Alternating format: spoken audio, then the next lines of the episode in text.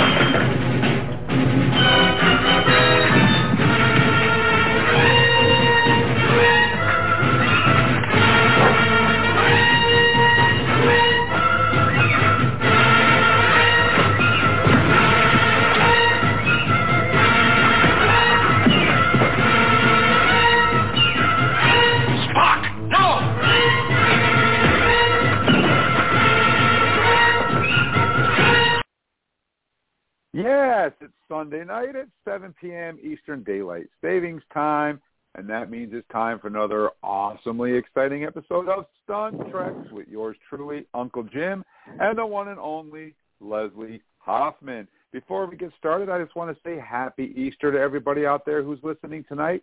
Normally, we wouldn't be having a show tonight because I would be visiting my family in New York. However, because of this little thing called COVID, uh, we're not allowed to do that. So that means I'm available to join Leslie tonight on this awesome podcast. And tonight we're going to be talking about Star Trek in the beginning, the, the early days of Star Trek, uh, TOS, as people refer to it, Star Trek, the original series. Our phone number here is six four six six six eight two four three three.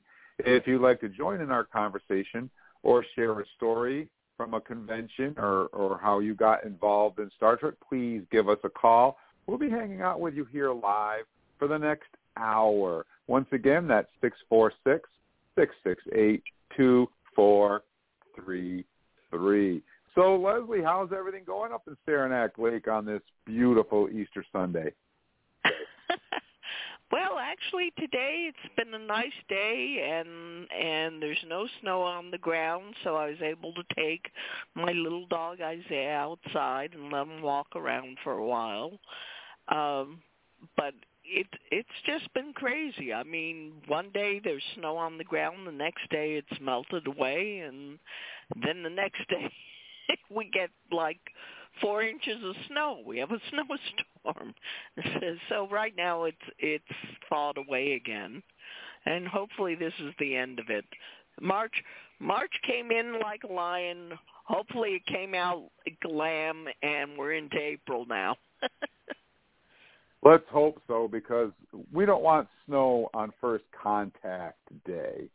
Um, for those of you who are Star Trek fans, why else would you not be listening to this show?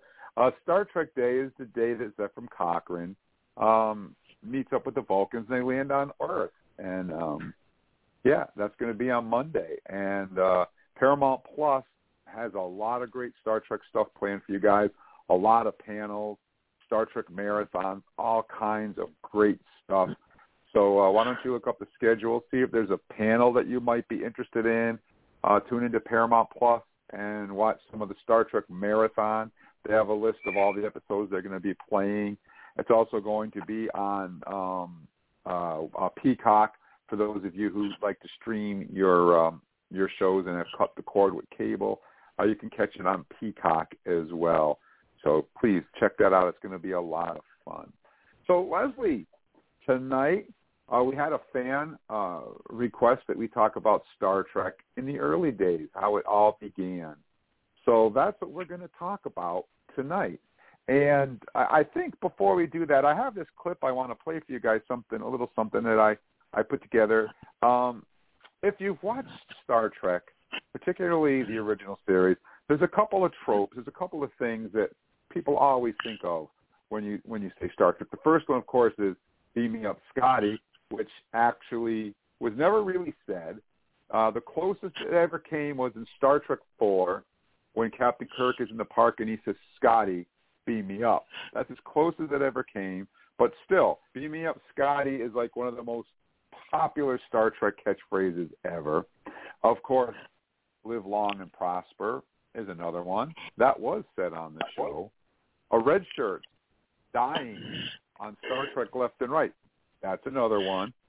Captain Kirk being shirtless, which we talked about last week, happened in 25 episodes of the 79. So that's kind of a trope that is is true. And this next one. Now this next one I think is um is fun because DeForest Kelley was such a great actor and everybody loved Bones so much. So to start off this conversation, I just want to play this little clip for you guys. It's short. Uh, this is every time that uh, Bones said, well, I'll let you guys enjoy it. My name is McCoy. I'm a doctor. What am I, a doctor or a moon shuttle conductor? I jumped every time a light came on around here. I'd end up talking to myself. I'm a doctor, not a bricklayer. You're a healer. There's a patient. That's an order. I'm a surgeon, not a psychiatrist. Look, I'm a doctor, not an escalator. Spock, give me a hand. I'm a doctor, not a mechanic. I'm a doctor, not an engineer. No, you're an engineer. I'm a doctor, not a coal miner. You Keep saying that. Are you a doctor, aren't you? I don't know.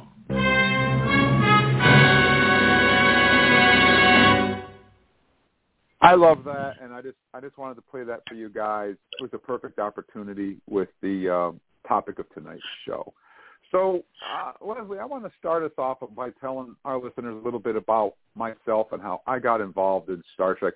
Everybody knows that D. Leslie Hoffman is actually a real part of Star Trek because she's been on Star Trek for real. So um, we'll, we'll get to that in a second, but I just wanted to share with you guys way, way back in the 70s. I live in upstate New York. Now, a lot of people think that New York is like nothing but a gigantic city, but that is not true. New York City is a big, gigantic city, but it's only a sliver of New York. I live in upstate New York outside of Albany, which is just like any other town across the United States. Very small town. We have three TV stations, ABC, CBS, NBC, and PBS. And we had antennas. You had to put tin foil on and move the foil around to get reception. My grandparents lived in Brooklyn, New York, and I would spend my summers down in Brooklyn. And they had a TV show on at midnight called Chiller Theater. And Chiller Theater would play King Kong, King Kong versus Godzilla, um, Creature from the Black Lagoon, The Blob, The Thing, all these classic, classic sci-fi movies that I would love to watch as a kid. Well, one night I got up up at midnight and I snuck downstairs and I turned on Chiller Theater, and lo and behold, this this strange TV show popped on, and it was Star Trek, and I had never seen anything like it. And it was a double feature, two episodes. I don't remember what they were, but I watched it and I was glued to the television. And every night at midnight, I'd get up and I'd sneak downstairs and I'd watch Star Trek. Now, some of the first episodes that, that I remember watching was Spectre of a Gun. And what I remember about that one is this is so strange because they're only half a set and clocks are floating in the sky and you can see through the sides of the building and it intrigued me like what's going on here. So I was sucked right in. Another one that I remember watching was uh The Return of the Archons with the giant Jawas walking around shooting people. That one stuck in my head as well. Uh Arena with the Gorn to this day is still one of my favorites. Uh, Balance of Terror is another one that I remember seeing with the with the ships battling each other in space. Of Dagger of the Mind is another early one I remember seeing. Uh, so I got pulled into Star Trek very, very early, and uh, I'm so glad that I accidentally fell upon it. Uh, I happen to be the same age as Star Trek. I was born three months before Star Trek premiered. So to say I've been watching Star Trek my whole life would be a lie because I didn't start watching it when I was in the crib. But um, I did start watching it relatively young. Uh, with the exception of TOS, I saw all the animated series first run and every Star Trek movie and every uh, episode since then first run. Uh, one of the things about Star Trek that attracted me to it was the history in Star Trek. By that I mean every time the Enterprise went to a planet, we found out that this was a former captain or a friend of Kirk's or somebody he knew, and and uh, they thought that for some reason Nazis could help this planet get back to normal again, or there was a disease going on and this captain stranded his whole crew there, and they fought like like uh, gladiators, or you know, was always something else going on that the Enterprise had to fix up, meaning that this world of the Federation was huge. Uh, there were 12 other starships besides the Enterprise that were out there exploring strange new worlds. And the biggest thing that caught my attention is when I saw an episode called The Menagerie, and I found out that Captain Kirk was not the first captain of the Enterprise. In fact, there was another captain that Spock served under Captain Pike. So Star Trek had so much history in it. I started reading the comic books. I couldn't get enough. I started reading the paperbacks. Uh, Entropy Effect was the first one I remember reading, and I was hooked. Now, jump fast forward about 10 years or so, my very first Star Trek convention was in upstate New York at the Hilton in Albany. Mark Lenard was the guest star there, and it was right around Star Trek 3 to Search for Spock time. I got a chance to meet Mark Lenard, and uh, that was it. That's all it took. Um, so I started going to conventions. Any convention I could go to, I would go to. And then eventually I ran my own conventions in upstate New York. And I have been a Star Trek fan, a Trekkie, yes, a Trekkie, um, ever since. Um, I love the message behind Star Trek. Uh, I love what it means to people, and I love how it brings people together, like myself and the Leslie Hoffman, and you guys that are listening right now as well.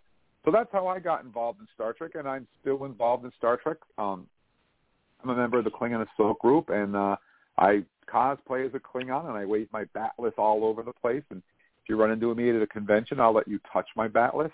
Uh, my cat AJ likes to visit me during the show, and from time to time, you might hear my mic get muffled or some purring sound or a meowing in the background, and that's AJ because he loves to sit on my shoulder while I'm doing the show. I put a picture of him on our Facebook page so everybody can meet AJ. So you guys can go over to Trek Talking and Beyond on Facebook and see a picture of AJ laying on top of my bat'leth. so, uh, anyways, so that's how I got well, involved in Star Trek. And on, yeah. on the Leslie Hoffman Appreciation page? I don't know if I've seen it. Uh, no, but you know what? I, I, you know what? I will put that on there as soon as the show is over. I, I will put that picture on the Leslie Hoffman Appreciation Organization page, so that you guys can all see my uh, my mascot AJ and my bat'leth. Uh, but anyways, I'm still involved in Star Trek today. I go to a lot of conventions. There aren't Star Trek conventions around anymore, unfortunately, and perhaps Leslie and I get a chance to talk about that later on. There is one that I try to attend every year, and that's Trek Ticonderoga up in Ticonderoga, New York, which is the site of the original Star Trek series set tour. Uh, it's a very small convention up there at the Ticonderoga High School, but it's it's very fun and very personal. And uh, I, I've met Leslie up there a couple of times as well, and I try to get up to that one every single year that they do it. Now they haven't done it because of COVID, but hopefully they'll do it this year. Um, and on, and of course, I do this podcast with Leslie every Sunday, and I do Trek Talking and Beyond every Thursday with Charles and Eric, my Trek experts. So um, that's my story. Now, Leslie got a slightly more exciting story than mine, as I said, because Leslie is a part of the Star Trek history. She is really involved in Star Trek, and uh, I will let Leslie take over from here and, and fill you guys in on how she got involved in Star Trek, if you don't mind, Leslie. Well, boy, that um I mean, if if you want the real brief history, uh, as you say, I I saw episodes on television and was totally fascinated by them. I started memorizing the episodes. I mean, really memorizing the dialogue, all that. Then I actually went down to New York City to the second Star Trek convention and I even entered the trivia contest and I came in third. Not bad for a little girl from Saranac from Saranac Lake uh population 5000 and I'm I'm up against all these other people in New York City and came in third. Not But, bad at uh, all. Then then um I chose the career as a stunt woman. At that time Star Trek was long gone. I mean, there was no Star Trek. Um, years went by. I I started in the business, or I became union in 1976. There was no Star Trek. Uh, got married, came back to New York. Marriage didn't work out. Went back to California, and it turns out that one of my uh stunt buddies from this gym that I used to go to was now the stunt coordinator of uh Next Generation, but that that was over with by the time I got back to California. Uh but he was doing Deep Space 9 and then he was doing Voyager. He did not get to do um um Enterprise and unfortunately they feel that this is really strange. They feel that TV stunt coordinators cannot coordinate a feature film, which is just total, you know, it's baloney. Uh, but anyways, because of Dennis Madalone, my whatever peer, we went to uh, the same sort of workout stunt gym, and Tom Morga uh, I started working on Star Trek Deep Space Nine and Star Trek Voyager, and I was the right size to double uh, Torres. So that was a lot of fun. But, oh yeah, uh, we've talked about that you on also previous said is shows. that Yep, we've talked about that before, so you guys yeah, can go yeah. back and I listen mean- to to that. it's it's it's so funny because uh when they first gave whatever you want to call it the nickname to people who love Star Trek Trekkies you just accepted it i mean it wasn't that it was a nasty name or anything and then all of a sudden uh i don't know if it was next generation deep space 9 or something somebody got offended and they wanted to be trekkers not trekkies. Well i i always identify myself as a trekkie and now now uh the two words are interchangeable. I mean, you, Oh, you can call yourself a Trekkie or a Trekker, and I don't. As far as I know, no one's offended. Yeah.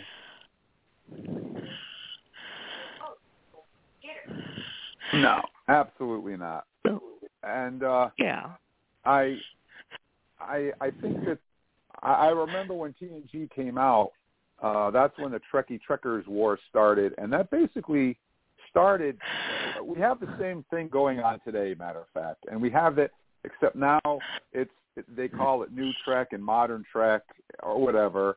It's been going on in Star Trek fandom forever. It started with TNG, and that's when fans of TNG didn't want to be associated with fans of TOS. They were Trekkies. We're more sophisticated. We're Trekkers. So that's how they separated themselves. And uh, without social media and everything else back in the day, that's how they did it. I like Leslie said. I don't think it makes a difference today.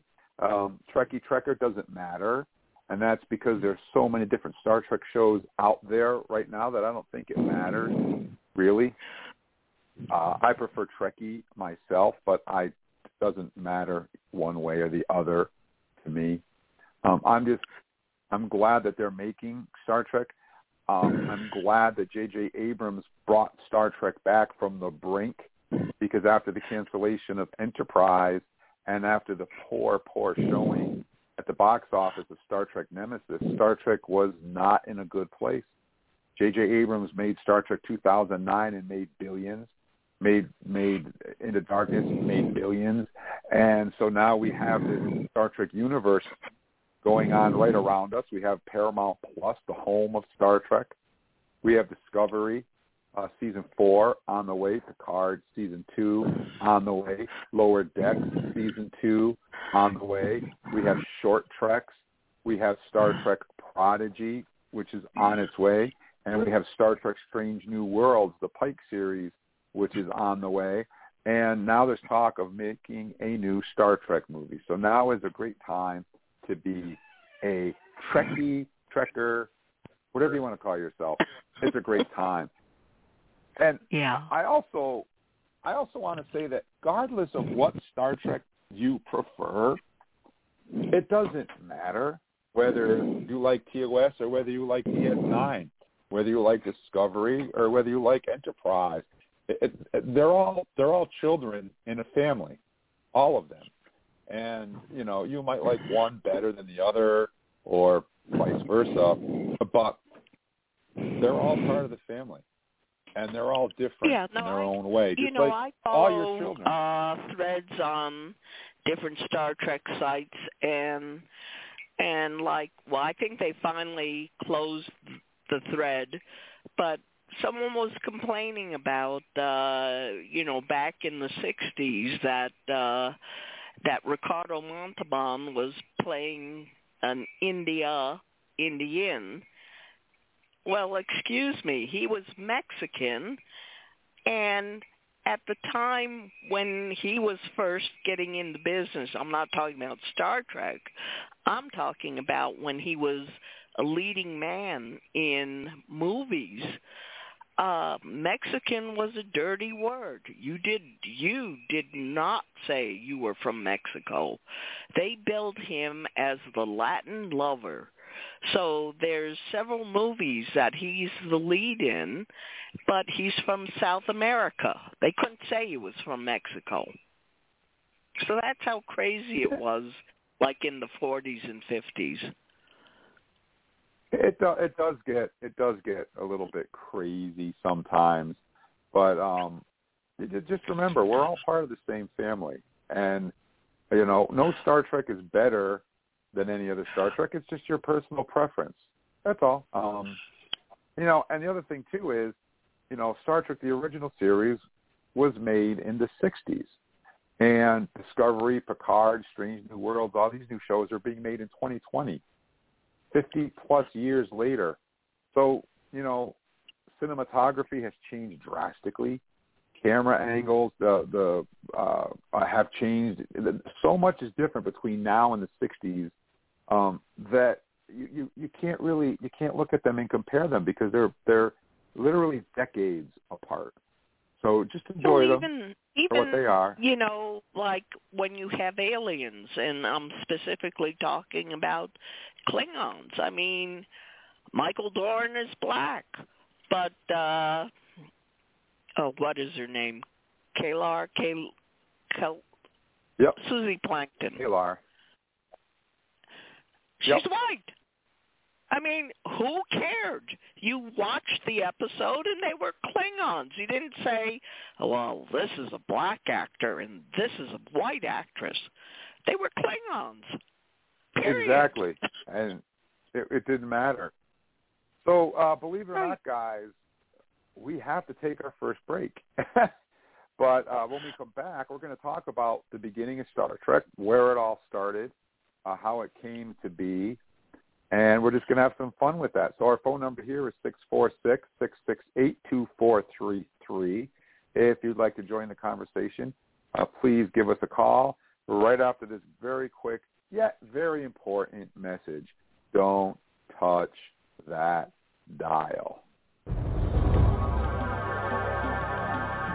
Trek Talking. All things Star Trek and beyond. Thursday nights, 7.30 to 9.30. All hailing frequencies are open. iTunes, iHeart, Stitcher, Spotify, Amazon, and wherever fine podcasts are found. Trek Talking.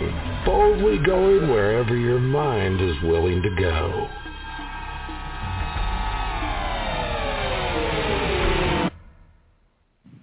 And we're back with Uncle Jim and the Leslie Hoffman, and we're talking about Star Trek: The Original Series. Um, so, Leslie, let's talk a little bit about how Star Trek got started. You want to want to take over here? Yeah. Um, Gene Roddenberry started out as a writer for many television shows in the 1950s. I mean, way before Star Trek, and he was even pitching ideas for various surgery surge. Boy, am I starting off good series. Um, again, even before Star Trek, he had different ideas, and and that's what you do in Hollywood. You if if you want to become a producer, you you come up with ideas for television shows. Um, so through the years, uh, he worked on different shows with Gene Coon, Gary Lockwood. Uh, I'm going to mess this one up. Joe D'Agosta. Gosta? How do you pronounce that? Yeah, Joe or and Leonard Nimoy, uh, Nick, Nichelle Nichols, uh, Majel Barrett. I mean, again, pre Star Trek.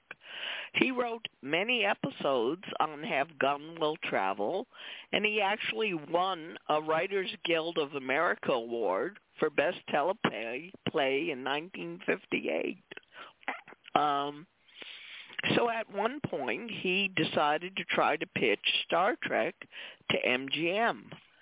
And they kind of went, mm, this sounds good, but but they weren't interested, you know. Don't call us, we'll call you.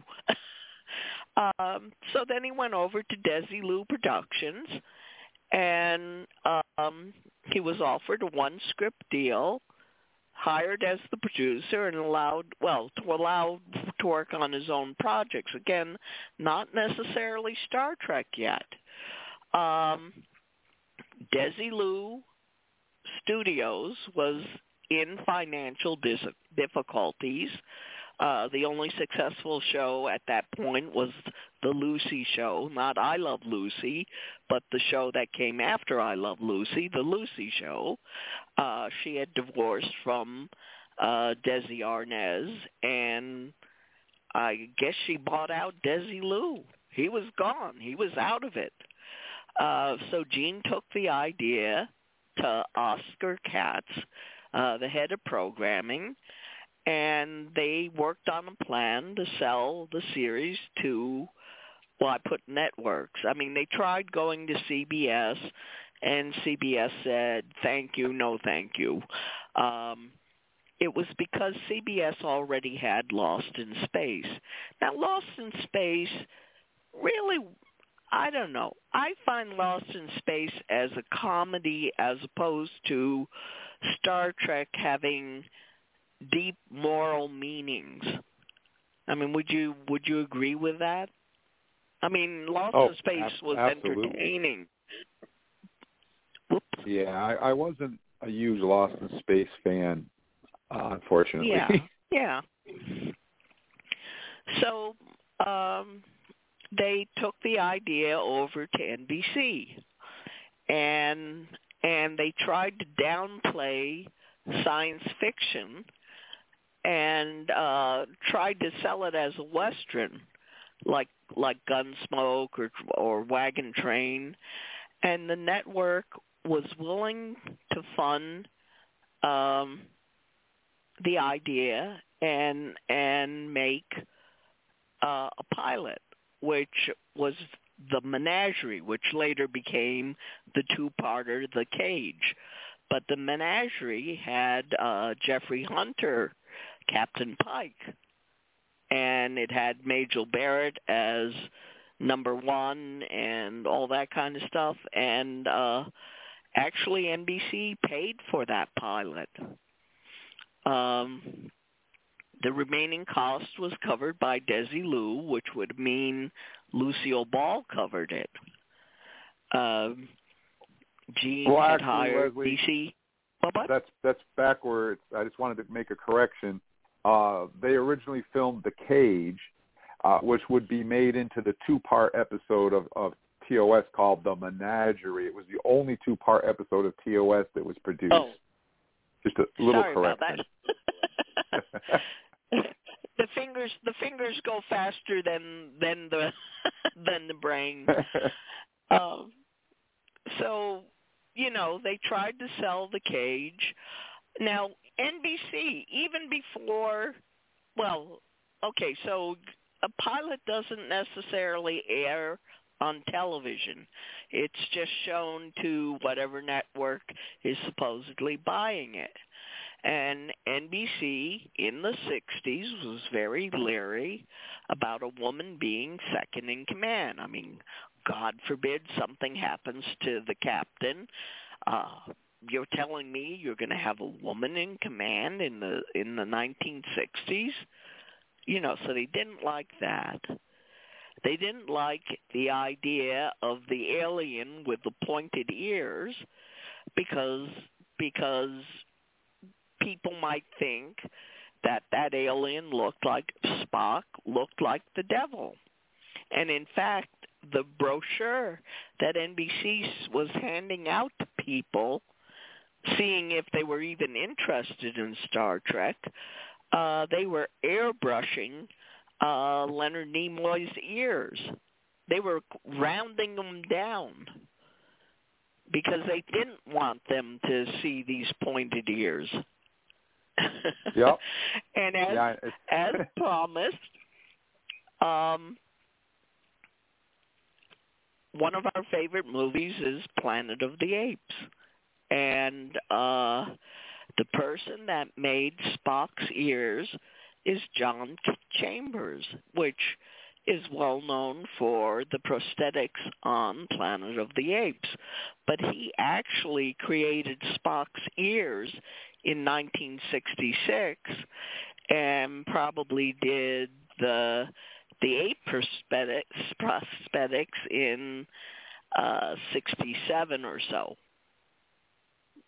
You know, so so John Chambers uh probably if you had to put it in a timeline did the pointed ears before he did the uh ape makeup.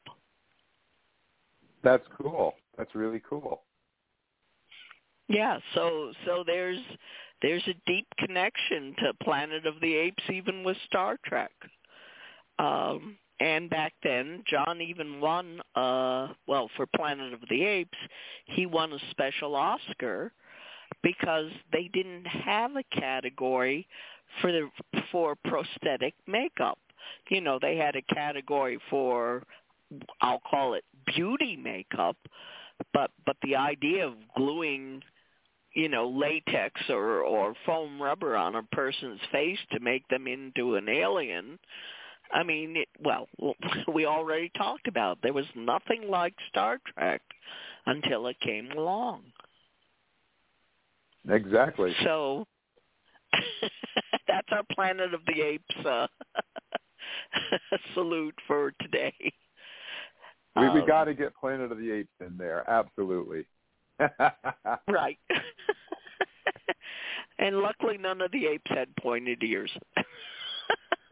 That that we know of. Anyways, um NBC did not like the first pilot, but Lucille Ball was was taken by Star Trek. I mean, I know people say Majel Barrett is like the queen or whatever of Star Trek, blah blah blah. And and I'm not belittling Majel Barrett, but believe me, without Lucille Ball, there would not have been a Star Trek. I mean, Yep, she ran exactly. Desilu. In fact, she over Yep. she overruled the studio board to finance the show. I mean, in other words, well, who knows how many guys were sitting in the room, but she came in the room and she said, "No, we're going to we're going to do another pilot for this series." So, and the rest you know, is they history. Yep. Yeah, exactly. So so then after two seasons, and amazingly enough, low ratings. Well, you know, now we come into uh, an interesting thing is that, you know, how what kind of families have that Nielsen box? You know, Right. how are how are they deciding that they were getting low ratings? Back in the '60s, I have no clue. Yeah, so No clue. um, after two seasons, they were f- facing cancellation by NBC. Um, and, well, you rarely hear about her husband, but Bjo Ter- Trimble and her husband, uh, John Trimble, started a grassroots national campaign to save Star Trek. And actually, Cal the students of Caltech got involved in this. And there was this huge letter writing campaign that went into the NBC, and I forget what the mathematical um, formula is, but one letter technically is like created creates a hundred votes or something. I like I say I don't I don't remember what the number is, but they must have gotten a bunch of letters, and NBC relented, and they did do a third season, but then they canceled it again. Uh, what I didn't know, I just found this out, you know, doing my uh background history on it is that so the fans even tried to protest, you know, to bring in a fourth season, but this time NBC just said no go. Um I don't know, you know, just just to talk about well you you kind of covered it in the first half hour. It's amazing that a series that only went two and a half seasons is now let's see, where am I at? Uh, 60 is, is is over 60 years old, and with new Star Treks coming out every year, or multiple Star Treks coming out every year. Yeah. I mean, Yep. I think I think Paramount. Forget about talking about NBC. I think Paramount finally gets it and they know it's a money maker now. Well, let's talk and a little also, bit. Uh, so, yep, yeah, okay. Things that a lot of, as far as the fourth season not being produced, we're going to talk about this a little bit on Trek Talking, by the way, on Thursday night because we're going to be talking about the cage and the pilot where no man has gone before. So if you guys are interested, you can tune in on Thursday night for that. So I've been doing some research for Trek Talking as well. And what a lot of fans may or may not know is that season one of Star Trek was was all Gene. He was involved in everything, every step of the way. He started to step back a little bit in season two because he was really felt overwhelmed by the whole thing, very time consuming, and he wasn't spending much time uh, with with his family and loved ones. But by the time they canceled the show and renewed it for a third season, Gene had completely stepped away from Star Trek in season three and was no longer heavily involved in it. And that's why a lot of fans will say that season three is the weakest season of the three because Gene wasn't as heavily involved in it by that point in time. But also, the studio pulled one over on the fans, and when they renewed Star Trek, they put it on at 10 o'clock on Friday night. Now, you have to remember, this is the 60s. You didn't have DVR. You didn't have TiVo. You didn't have a, v- a VCR where you could record it and watch it later. So if you weren't home on Friday night at 10 o'clock, you didn't watch Star Trek, and, it, and that was it. You missed. I really feel that the studio set it up to take a fall by putting it in such a terrible, terrible time slot. Um, Okay, that's well, just that- my opinion. Yes. No, that's absolutely right. Is that when you could have like a top series and if a studio wants to get rid of it, they will change the date you know let's say they'll put it on sunday at ten o'clock or something or or yeah they'll just put it on the day that people don't usually tune into television and then it gets low ratings and then they have a legitimate excuse. It has low ratings we're going to cancel it. No that that's a tactic that they use. And they did it with star trek. So uh, but we have just about 10 minutes left there's something else i want to talk about with star trek i touched on it briefly and leslie touched on it briefly but i think it's huge and that's Star Trek convention. Um, Star Trek was the show that started conventions, and there were Star Trek conventions pretty much every single weekend somewhere around the country. And I think that what made Star Trek so popular is the fact that fans could actually go to these conventions and you could meet George and Michelle and Walter uh, you could meet Leonard Nimoy. You could meet these the the people that you watch on the show, and you could meet them personally. Uh, you could get a picture with them. You could shake their hand. You could get an autograph. They did Q and A, and I think that doing that made people feel more connected to the show, and they felt closer to the actors because they had a personal connection because they met them, and I think that that helped make Star Trek as popular as it as it became because Star Trek actually became a thousand times more popular when it hit syndication than it did when it ran first run. And I think that's because of the conventions. Uh, w- would you agree oh, with me, I Leslie? agree. Yeah, I agree. I mean, you know, I I I don't know, maybe I was 17 or whatever. Well, let's see, 1972, uh, uh, 55, 65. Uh, I was either 16 or 17 years old when I went to New York City, and I actually have a picture of me, you know, kneeling down next to George Takei. I mean, as you say, I mean, oh my God, I got to be, I got, I have a picture with me with Sulu. yeah, and and also I think that when TNG came along, all of the actors for TNG were out there on the convention circuit every weekend. You, they wanted that show to succeed, so they were out every weekend somewhere. You could meet Marina Sirtis, Michael Dorn, Brent Spiner, Patrick Stewart, all of them everywhere. And when they mingled in with the TOS actors, it was something special. And I think that that's why Star Trek was so booming in the 80s.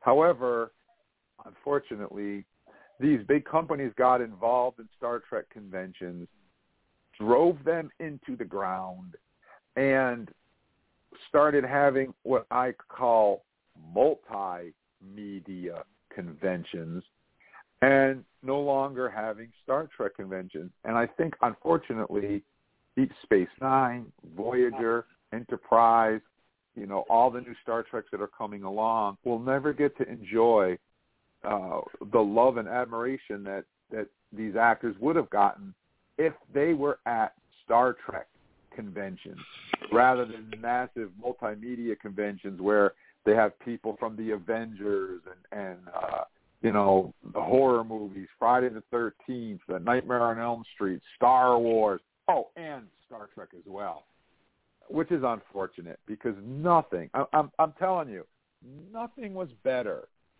than spending an entire weekend at a hotel filled with Trekkies. It was incredible, guys. Everywhere you turned, you'd see Klingons and Romulans and all kinds of great Star Trek cosplay Star Trek trivia, Star Trek games. Um, everybody was watching Star Trek in their room. They had after-room parties. They had bands playing Star Trek music. It was just a whole weekend of nothing but yeah. Star Trek. That's what Actually, it was like. one of my favorite memories, this was a convention in Los Angeles, was that I had to go to the ladies' room and you know I come out of the bathroom to wash my hands and and there's there's this green lady with with a compact with green makeup in it. And she's you know she's uh correcting or you know uh whatever making sure her makeup looked good. And it just it struck me so funny that there's this green woman putting, you know, green makeup on herself. But that's that's how core, hardcore the fans are. I uh I don't know if I've told this story on this show or not, but I was up at Ticonderoga the last time they did it, which would have been what 2019. Um, yeah. I'm not sure if were you at that one with me, Leslie, in 2019. I don't remember. No, no, I, I didn't go down on 2019.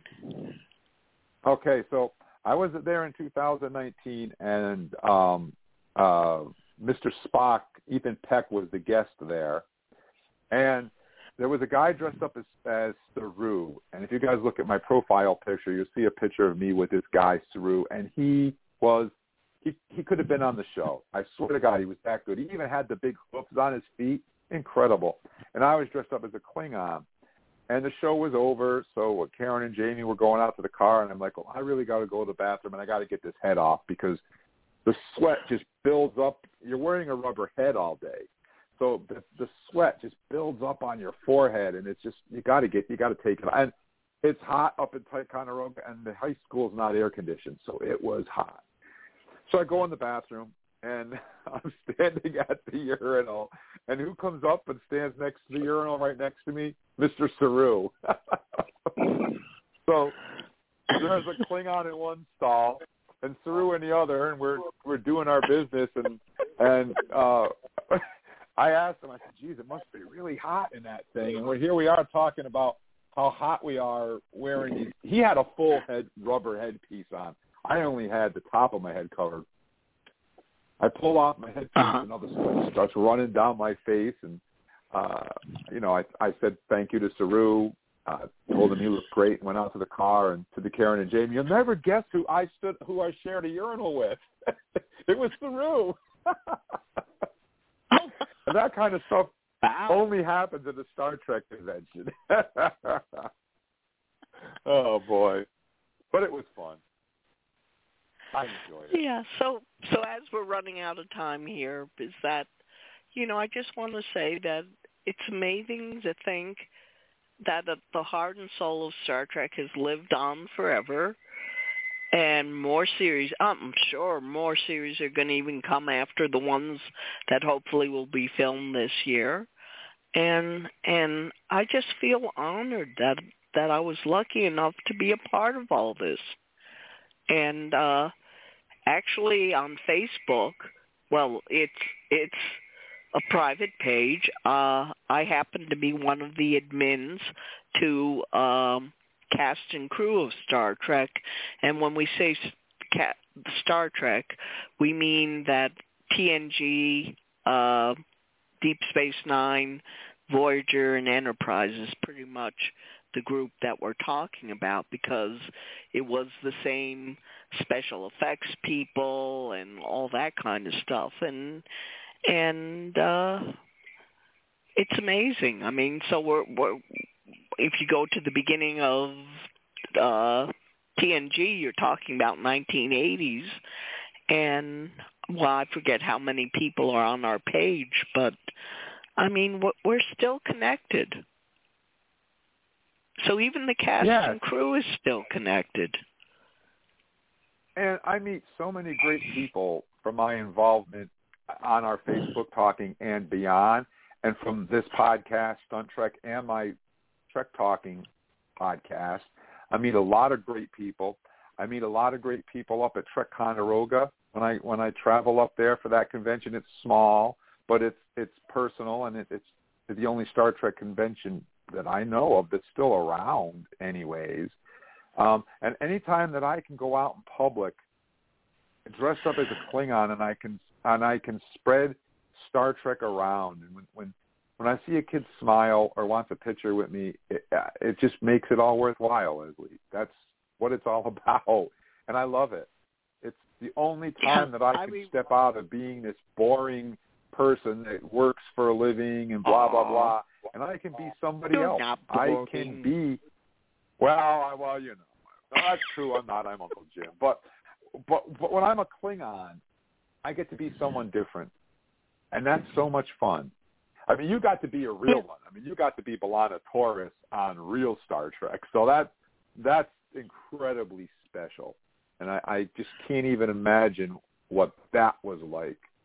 Um, but I love taking pictures with fans. I love talking to fans, and I love meeting fans. It's so special. Well, I know that So- up in Canada, there's there's a group that go around to entertain people, and then you have Russ Hasselage uh, with the Federation and his different Star Trek chapters, I guess you would call them, and and the basic point of their chapters is to do good for the community. Yep, I mean, that's, right. what Star Trek teaches us. Yes, at, at the base, I think Star Trek is based on the IDIC, infinite diversity and infinite combinations. And as I hinted at earlier, you don't have to like something, you don't have to support it, you don't even have to understand it. But as a Star Trek fan, you have to respect it, um, and that's what it all comes down to, is basic human respect. So, Leslie, we're out of time. wow. Where where did the time? But but we did mention Planet of the Apes. we got Planet of the Apes in there. I want to let you guys know that please head on over to the Leslie Hoffman Appreciation Organization Facebook page. If you have a topic that you'd like to hear Leslie and I talk about, this topic that we talked about tonight, uh, Joy mentioned to Leslie, so here we are talking about it. So if you guys want to hear us talk about something, head over to the Leslie Hoffman Appreciation Organization page and drop us a line, and Leslie and I will be more than happy. We love to talk. so uh, we'll talk about your topic and uh, just say hi to Leslie too. She loves to hear from you guys. Make sure you tune in Trek Talking and Beyond Thursday night, 7:30. Uh, we're going to be talking about the cage and where no man has gone before, which we touched on a little bit here tonight as well. And of course, I'm your most excellent host, Uncle Jim, saying thank you for joining us, and of course, thank you so so much to the one and only Leslie Hoffman. We couldn't be doing this show without you. So thank you so much for joining us tonight, Leslie. Again, always it's always fun to. Well, in this case, it's it's childhood memories for me. What we talked about tonight. I yeah, mean, so I think I think I think a lot of people feel that way. And we're Yeah. going to end the show. I usually I usually end the show with uh, Patrick Stewart and saying "Make it so," but we're going to do something a little different in honor of tonight's topic. Uh, we're going to end the show with something a little different, and this would be the first time that somebody actually said the monologue besides the captain of the Enterprise himself. And this is, well, this is Leonard Nimoy. And um, you guys, please enjoy yourself. Stay safe. Be good to each other. And hailing frequencies are closed. Good night, everybody. night. Space, the final frontier. These are the continuing voyages of the starship Enterprise. Her ongoing mission to explore strange new worlds, to seek out new life forms and new civilizations, to boldly go where no man has gone before.